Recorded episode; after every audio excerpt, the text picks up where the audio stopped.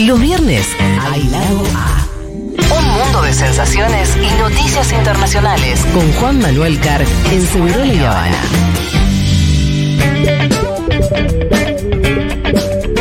Así es, mi gente, lo tenemos al señor Juan Macar en el estudio, ya arribado. ¿Cómo está, Juanma? Bien, ¿usted cómo está, Pitufo? Bien, los viernes a mí me pone contento. No sé por qué ya por Es naturaleza. viernes, Es ¿no? viernes y al otro día comúnmente jugamos a la pelota, así que eso ya te levanta el ánimo. Espero que no saque ningún DNU, que están amenazando con un DNU de anoche que nos podía cagar el fin de Creo semana. que es la semana que viene, ¿no? Para él. nos va a cagar la semana que viene. Sí. Porque parece que, parece que fueron años ya, y fue Sí. una semana sola el gobierno de Milei. Cuatro días, ni una Parece semana. cinco días. Cuatro, cinco días se quedó de y ya estamos temblando. No apareció igual él, ¿no? Apareció. Hoy apareció en un video grabado. Sorteó medio- el sueldo. Sí, medio como diciendo como, como que el sorteo del sueldo y contando de que se estaban tomando las medidas para combatir una supuesta hiperinflación a la que nos dirigíamos indefectiblemente, cosa que yo no, no, no le creo, la verdad. No, no- no creo que sea así ni que ni que, ni que estemos a- hacia ese lugar. Creo que es una excusa que ellos usaron, eh, plantearon un escenario apocalíptico para poder darnos el sablazo que nos están dando y que todavía no terminó.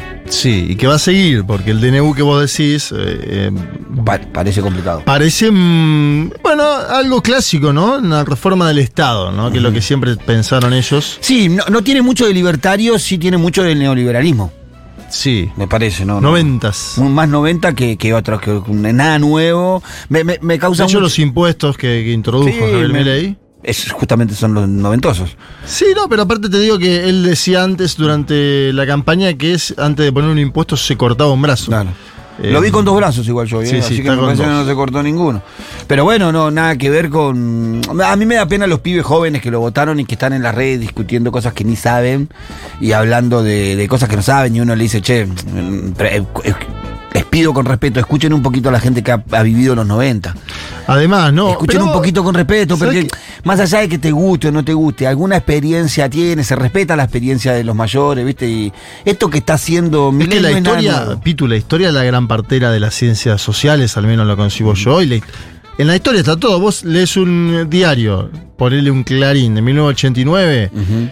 Y más o menos vas a ver las mismas noticias, hasta las internacionales, si querés, que la de ahora, ¿eh? Sí, sí, sí, sí. Hasta, sí. y por ahí la de fútbol también. Sí, sí, ¿no? sí, como que son cic- eh, eh, cíclicos lo, lo- Es lo- cíclico, es es cíclico. cíclico la, la cuestión. ¿De qué vamos a hablar, ma- eh, Juanma, hoy?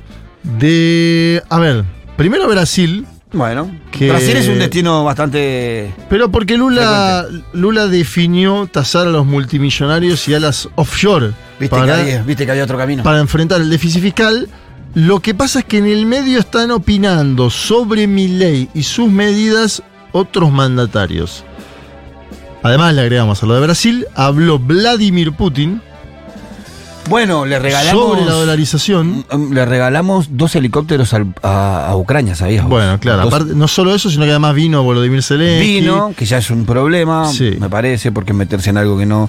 Vino, no solamente vino, tuvo un trato especial, porque fue el único que le hizo un regalo, le regaló el candelabro judío de Sí. las siete luces, y aparte después le regaló dos helicópteros de la Fuerza Aérea para que se lleve a Ucrania.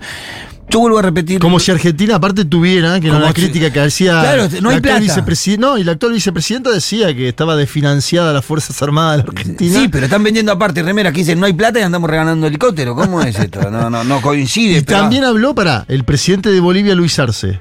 Bueno. Que este es otro caso porque dice, muchacho, cuidado porque las decisiones macroeconómicas que está tomando mi ley, y sobre todo creo yo que apuntando a la devaluación, pueden traer problemas a toda América Latina. Ojo con eso. ¿Te acordás que en su momento se desbordó México y hubo el efecto tequila? Tequila. En los 90. Mató. Bueno. Se Acá- llevó puesto a toda Latinoamérica. Acá hay que ver qué pasa con esto, ¿eh? Argentina está viviendo una crisis muy grande, hubo una devaluación brusca, hay, hay que ver qué pasa. Y es un jugador que para el exterior tiene algunas porque juega en el rubro de alimentos, juega en distintas áreas, que supongo que la devaluación argentina debe impactar en la competitividad, ¿no? Fuertísimo. ¿Querés que empecemos con Dale, Brasil? con lo que vos Vamos a escuchar al eh, señor Luis Ignacio Lula da Silva. Para, primero te cuento. Sí. Se promulgó la ley, es una ley que va a tributar a multimillonarios y a titulares de offshore fuera del país. Muy bien. El gobierno calcula de Brasil que van a ingresar por esa vía 6 mil millones de dólares. o es una guita, es una tarasca. Fue negociado esto con el denominado centrado, que es el bloque de parlamentarios de más centro, te diría, pero muy pragmáticos, que oscilan. ¿no? Termina siendo el juez, ¿no? Sí, que estuvieron con Bolsonaro, ahora están con Lula. Van bueno. pendulando. ¿Cuántas personas tributan? Solo 2.500 personas. Fíjate, tienen bien medido lo que son multimillonarios y titulares de offshore afuera, 2.500 personas, en un país que tiene 214 millones de habitantes. Que es el 0,1%. Es muy poco, pero sirve para poner guita en el Estado. Sirve para mostrar, me parece, un camino alternativo al que te quiere imponer la derecha, que siempre viene con la misma receta. Bueno, viste que a cada parte dicen no hay alternativa. Claro, Javier sí, Milei, sí. que la idea, la idea básica de Margaret Thatcher. Y se ponen. Miren, miren esto que interesante. Yo no sé si lo va a llevar adelante de esta forma, si, si hay gente que va a decir, che, esperá. 15% de impuesto para Bitcoin y criptomonedas. Viste que la criptomoneda es algo muy del ámbito de lo no legal, te diría, ¿no? Sí, de la muy, de la, evasión. muy de la deep web. Bien. Eh, porque obviamente los brasileños tienen dinero también en Bitcoin y criptomonedas en algunas plataformas, Binance, Bitget, está circulando mucho eso ahora. Y ojo, porque también Fernando Haddad, el ministro de Hacienda, quiere tributar las casas de apuestas deportivas. Que este es un debate que Y- habría que darlo en la Argentina. sí. Mira, fíjate, ¿eh? Sí. En vez de sacarle a un jubilado al cual no le subís su, El, apor- el- subsistencia, el aporte de la- lo- el aporte de los jubilados al ajuste de, de- de Caputo es 0,4% del Claro, PBI. Bueno, por eso. Es un montón de Tiene guita. que buscar esa guita. Ahora las casas de apuestas deportivas, yo no, no, prendo cualquier canal de YouTube y no quiero mencionar colegas porque los respeto a todos, pero están todos los colegas que hacen periodismo deportivo, entras y hay una publicidad en una casa de apuestas deportiva. Yo la camiseta de mi club tiene la... la- la- bueno, la de tu club y la del otro club que es el segundo más importante del país. Bueno, entonces ahí hay algo, una discusión que dar. Me da la sensación. Primero hay una discusión ética que dar, si corresponde que las casas de apuestas tengan tantas relaciones con los, fu- con los clubes de fútbol. Vos fíjate en Brasil lo que pasó, que hay un escándalo que se está investigando ahora porque em, los propios futbolistas de equipos de segunda división hacían acuerdos Claro. para ganar apuestas. Lo voy a Y- simplificar. Si, si alguien apostaba que el número 8 del Goiaba tiraba 10 pelotas afuera al lateral y el jugador ese tiraba 10 pelotas afuera, que era su potestad porque está jugando en la cancha, ganaban los dos. ¿Se enti- ¿Se entiende? Sí, sí, sí, sí, sí. Bueno, Y porque ahí se desvirtúa todo, porque una cosa es apostar un resultado deportivo, inclusive quién hace un gol, y otra cosa es que vos tengas la posibilidad de, apostar cuántos cornes va a haber en el primer Exacto. minuto, Eh, apuestas ridículas, Todo. y que se, que se nota que hay veces... Yo vi un informe también acá en Teis Sport, eh, en un partido de la B Metropolitana, que hubo 25 tiros de esquina en los primeros 14 minutos. bueno, ahí está. Increíble, entonces No, esa sí. era una apuesta. Era una apuesta de alguien con alguien y se llevaban toda la tarasca después. Vamos a escuchar a Lula da Silva porque él dice, muchachos, la meta fiscal está, queremos ir a la meta fiscal, es decir, queremos hacer esto para ordenar el déficit que nos dejó el gobierno de Bolsonaro, pero yo no voy a cortar en inversiones y obras. A ver, escuchemos a Lula. Tudo que a gente puder fazer para cumprir a meta fiscal, a gente vai cumprir. O que eu posso te dizer é que ela não precisa ser zero. O país não precisa disso. Eu não vou estabelecer uma meta fiscal que me obrigue a começar o ano fazendo corte de bilhões nas obras que são prioritárias para esse país. Eu sei da disposição do Haddad, sei da vontade do Haddad, sei da minha disposição. Sabe, quero dizer para vocês que nós dificilmente chegaremos à meta zero. Até porque eu não quero fazer corte de investimento em obras. Ah, E, e- e se o Brasil tiver um, um déficit de 0,5%, o que, que é? 0,25%, o que, que é? Nada. Absolutamente nada. Dice Lula da Silva, todo lo que podamos hacer para cumplir la meta fiscal lo vamos a hacer. Lo que puedo decir es que ella no precisa ser cero. El país no necesita eso. Yo no voy a establecer una meta fiscal que me obligue a hacer un corte de billones en las obras que son prioritarias para este país. Yo sé de la disposición y voluntad de edad. Ahí le está hablando también a los empresarios, si querés, al Círculo Rojo de Brasil. Sé de mi disposición, pero le quiero decir a ustedes que nosotros difícilmente llegaremos a la meta cero hasta porque yo no quiero hacer cortes en inversión y en obras. Y se pregunta Lula, ¿y si Brasil tuviera un déficit de 0,5, qué pasa? Nada. 0,25, nada, absolutamente nada, dice Claro. el presidente de Brasil poniendo una discusión en América Latina sobre la El mesa, déficit. ¿no? Si, si los países pueden o no pueden tener déficit. Sí, Y hasta Estados Unidos tiene un déficit fiscal, la diferencia es que vos no te das cuenta porque imprime dólares y la moneda tiene impu- maquinita del billete. Ya, y la moneda impuesta en el mundo es dólares, es el dólar. Pero tiene un déficit fiscal importante creo que casi todos los países del mundo tienen déficit fiscal. Sí, y deudas, ¿no? Y deudas también. Lo que pasa es que la Argentina tiene una deuda significativa y grande con el Fondo Monetario Internacional que ha tomado el gobierno de Claro. Mauricio Macri. Bueno. y vemos las caras ahora. ¿Sabes que esto es increíble? Bueno, Pitu? pero ahí está el clavo. Y pero antes, Pitu, clavo. antes Pitu, alguien como Toto Caputo hubiera tardado 20 años en volver a la escena pública. Se ha dado. como Cavallo. Se ha dado una dinámica en los últimos años de aceleración total de la política. Entonces, Luis Toto Caputo, un hombre que lo bien lo conocemos, ¿no? Estaba tomando sol en, en Brasil cuando había una corrida en nuestro país. Bueno, eh, ese hombre ha vuelto a la función pública en cuatro años. Sí. Y para justificar que todos vamos a tener que pagar más el transporte, él dice, ¿a vos te parece bien que se subsidia a mis hijos el transporte? Y no sé, Toto. Primero que dudo que tus hijos viajen en transporte público. Y segundo, pensemos un financiamiento para los más acaudalados. Decir, que, te- que no paguen la sube, ¿no? Claro. Que el que puede pagar una tarifa plena la pague, como se... No, y aparte, ¿por qué no te bajaste del subsidio? ¿Por qué no bajaste del subsidio si te podía bajar en el último tiempo Exacto. Pero creo que diste en el clavo, ellos lograron cambiar el eje o la causa del problema. Parece ser que la causa del problema no es los mil, los 45 mil millones de dólares que pidió Macri al Fondo Monetario Internacional, más los 60 mil millones que le pidió al privado, que son suman 100 mil millones de dólares de deuda, parece que ese no es el problema. El problema es el déficit. Claro. Em, se- seguimos con Brasil porque hubo una novedad. Después vamos a volver a la situación de las opiniones sobre Milei y la Argentina. Pero hay una novedad que un em, ahora ex ministro de Lula, Flavio Dino, fue nominado a la Corte Suprema de Brasil, el Supremo Tribunal Federal. Y este hombre viene de extracción comunista. Entonces Lula, ayer, tiró esta, que la tira un poco para molestar al bolsonarismo, yo creo. A ver, escuchar. Vocês não sabem como eu estou feliz hoje. Pela primeira vez na história deste país, nós conseguimos colocar na Suprema Corte desse país um ministro comunista, um companheiro da qualidade do Flávio Dino. Bueno, esta la, la famosa mojada de oreja, ¿no? Eh, ustedes no saben lo feliz que estoy hoy. Por primera vez en la historia de este país conseguimos colocar en la Suprema Corte a un ministro comunista, dice el compañero de cualidad Flavio Dino. Flavio Dino es un hombre que, independientemente de provenir del comunismo, es un servidor público muy importante en Brasil. eh, ha, ha tenido una gran actuación en el ámbito de la seguridad en, en el último año y pico, incluso con la toma del Palacio Planalto, investigando, teniendo posicionamiento público, así que ha sido designado en la Corte Suprema. Muy bien. La otra noticia, y esto, présteme atención porque es complicado.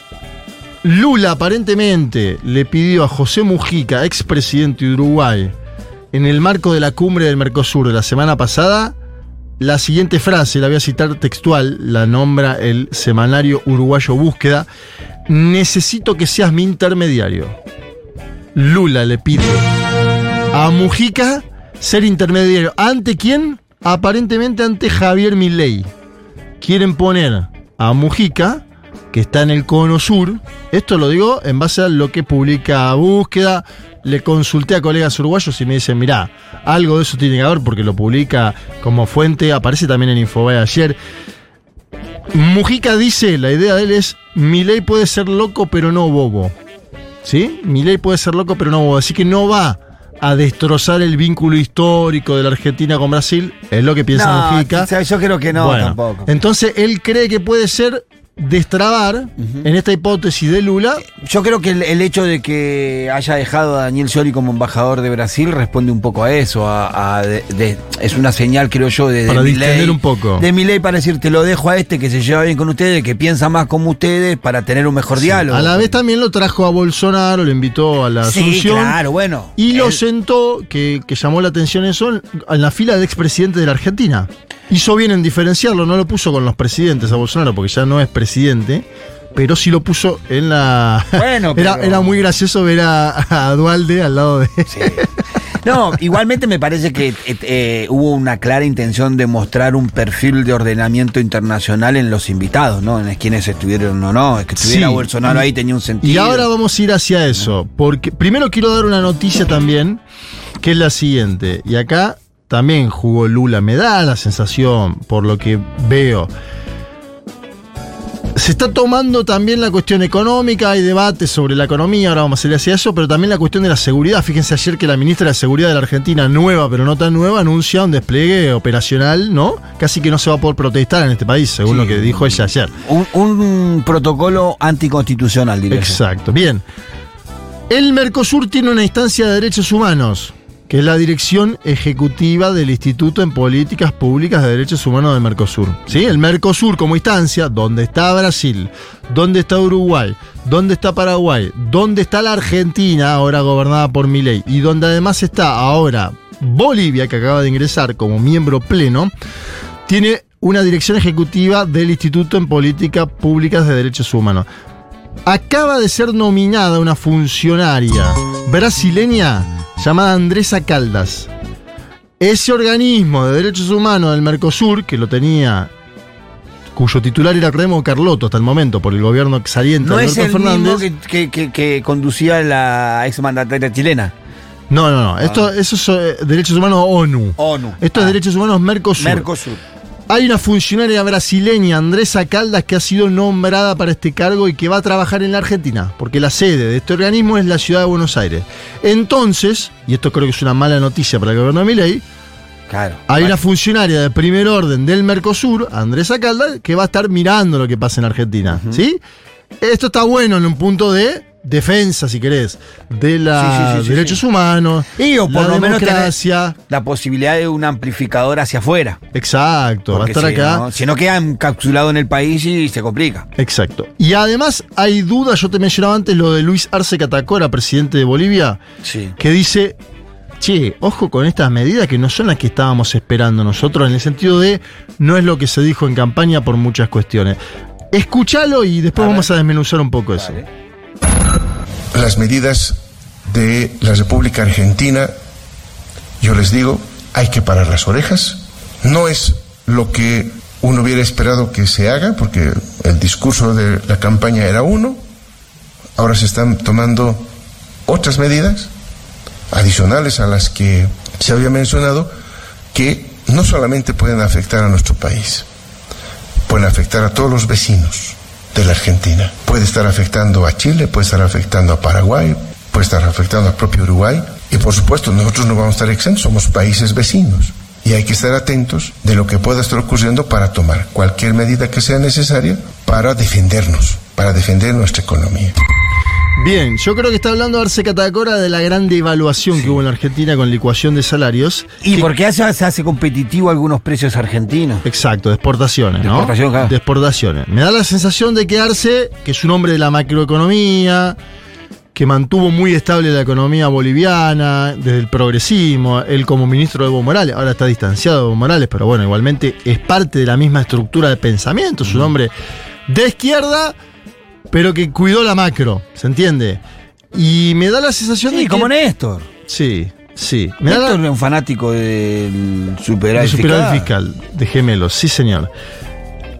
¿Qué más podemos decir de Milei y América Latina? Vino Boric, Sí. fue el único progresista que vino, este es el dato. Va a enfrentar elecciones ahora, Chile, eh, este mismo domingo, por la Constitución. Eh, acuérdense ustedes que hay un órgano que elaboró la Constitución mixto y donde además tuvo mucho peso la extrema derecha chilena, la de José Antonio Cast, que además también se está partiendo porque hay un bloque del de, el partido de Cast que quiere hacer un partido libertario ahora en Chile. Ojo con eso. Claro, ahora empezamos a exportarlo al experimento también. ¿eh?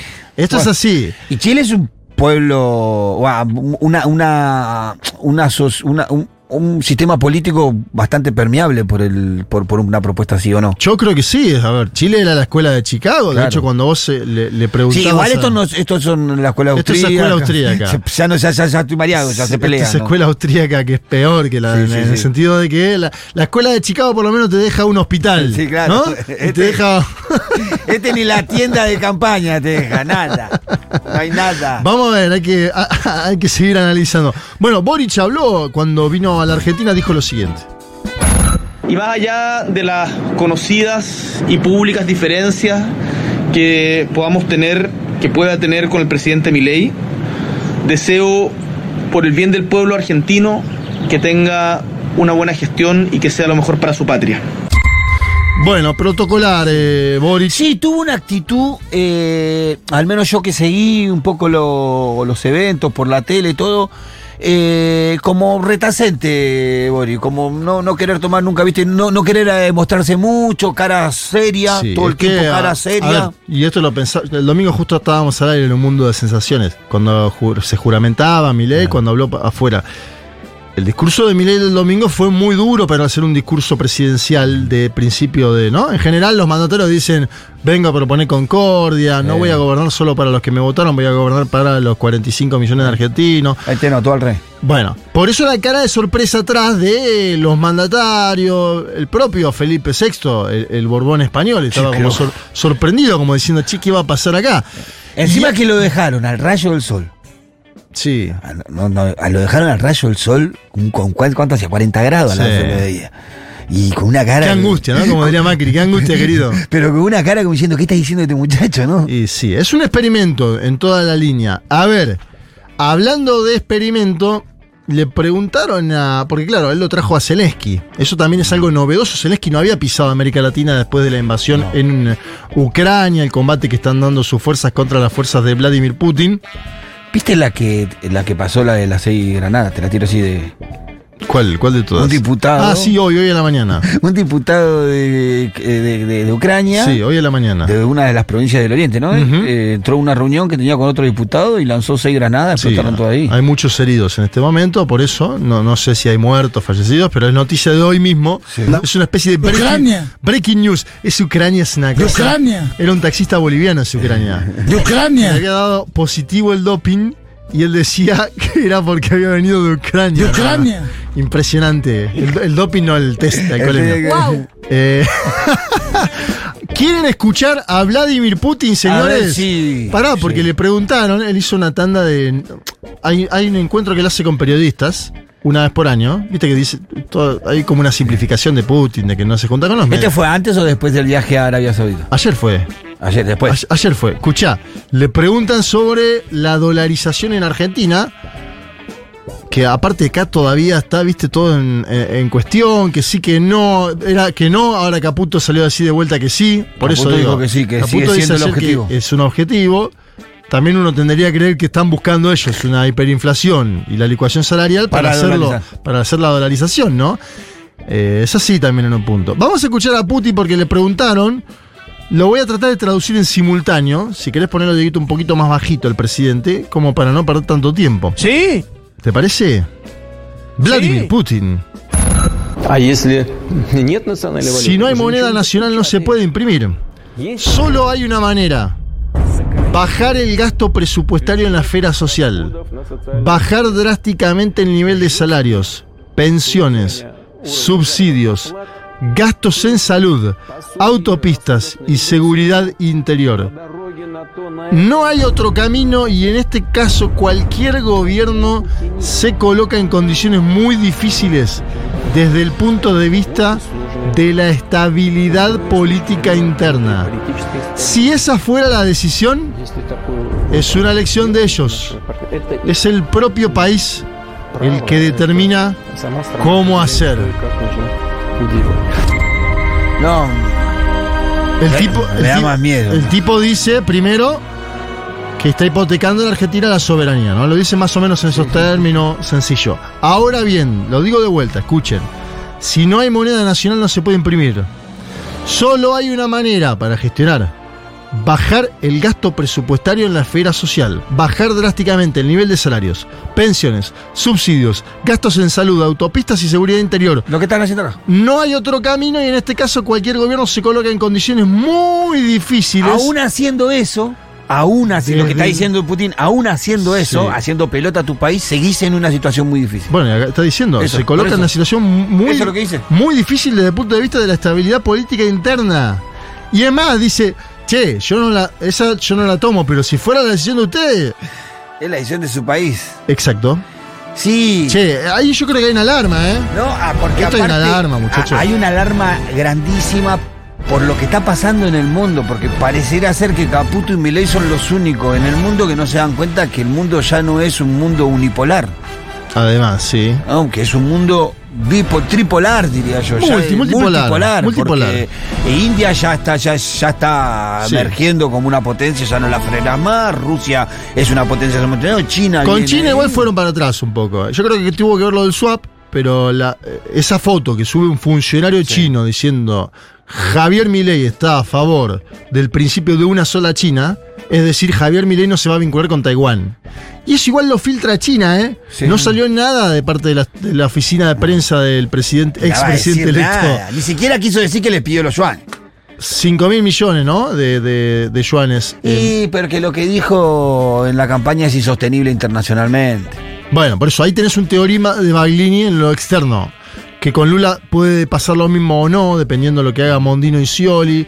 Veremos. Ahora, en lo interno, política de shock y lo que dice Putin. Si quieren gobernar así, va a sufrir severas condiciones en seguridad Sí, interna. Y a mí me, me preocupa más inclusive lo que dice al final, porque dice vas a tener que ajustar en la esfera social, baja de salario, menos autopista, menos salud, todo, pero aparte te vas a colocar igual en una Exacto. situación complicada. los o sea, no solucionás nada lo que te está diciendo Putin con esa medida. Lo que pasa es que Milei es un teórico y Putin es un hombre pragmático.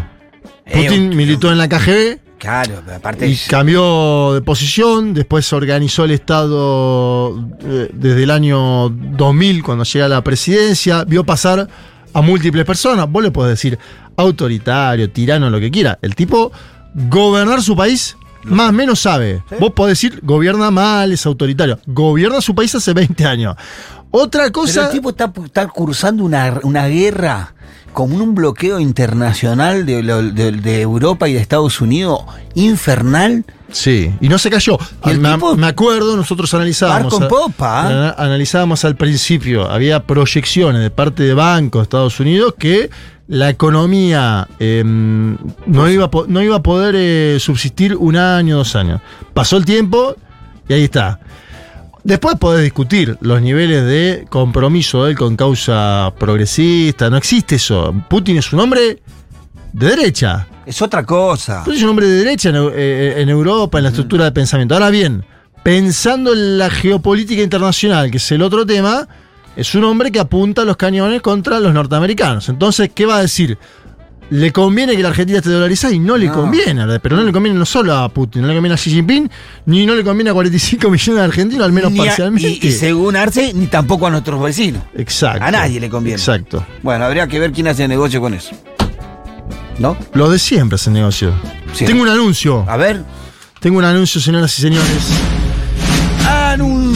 No, no, me toca dar las malas De noticias. último no, momento. no, me- me toca- Último ojalá fuera eso, me toca dar las malas noticias. Poneme una cortina lúgubre. Así de- Bueno, Bueno.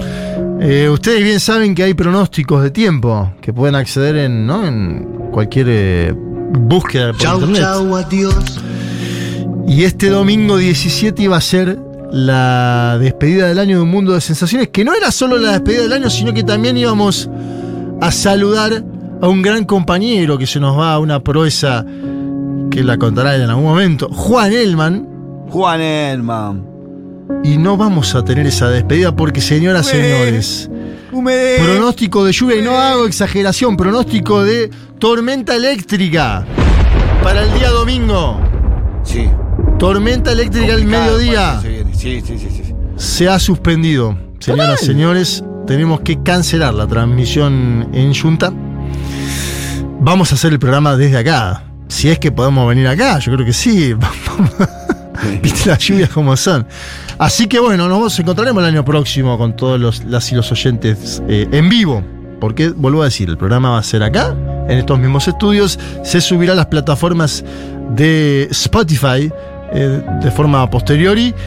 Y bueno, es el último del año. Es el último del año. Escúchenos, escúchenos. Como siempre, sí, siempre los escucho. ¿Vos escuchás? No, me, no es un horario que la verdad No te pueda- cae bien. No me queda, me queda medio Pero vos estás muy informado de política internacional. Me gusta. Estás mucho Canal 26, metes vos. No, sí, sí, mucho Canal 26, es verdad, es verdad. Ahí mandan su.